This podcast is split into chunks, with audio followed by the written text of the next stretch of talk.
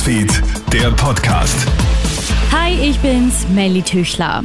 Heute wählt Niederösterreich. Seit 6 Uhr sind die ersten Wahllokale geöffnet. Die letzten schließen um 17 Uhr.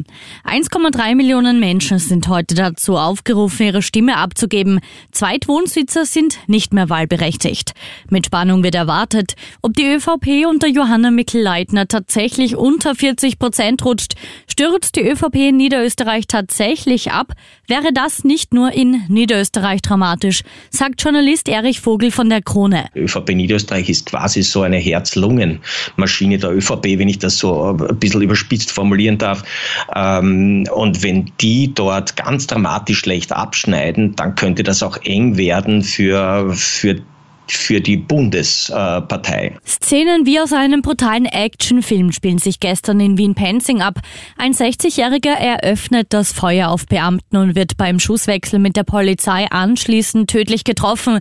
Der Mann hatte eigentlich ein aufrechtes Waffenverbot. Dennoch soll er zunächst einen Nachbarn mit einer Schusswaffe bedroht haben. Auf die alarmierten Beamten gibt er zahlreiche Schüsse ab. Diese bleiben unverletzt. Der 60-Jährige stirbt noch an Ort und Stelle.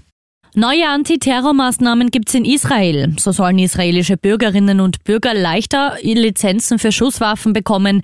Einen Tag nach dem blutigen Angriff vor einer Synagoge mit sieben Toten ist die Gewalt zwischen Israelis und Palästinensern weiter eskaliert. Ein 13-jähriger Palästinenser eröffnet das Feuer in der Nähe der Altstadt und verletzt dabei einen Vater und seinen Sohn. Weitere Attentatsversuche im Westjordanland sind gescheitert. Und wie die sprichwörtliche Suche nach der Nadel im Heuhaufen gestaltet sich die Suche nach einer wenigen Millimeter großen radioaktiven Kapsel in Westaustralien und das entlang einer 1400 Kilometer langen Strecke. Es hat mehrere Wochen gedauert, bis der Verlust bemerkt worden ist.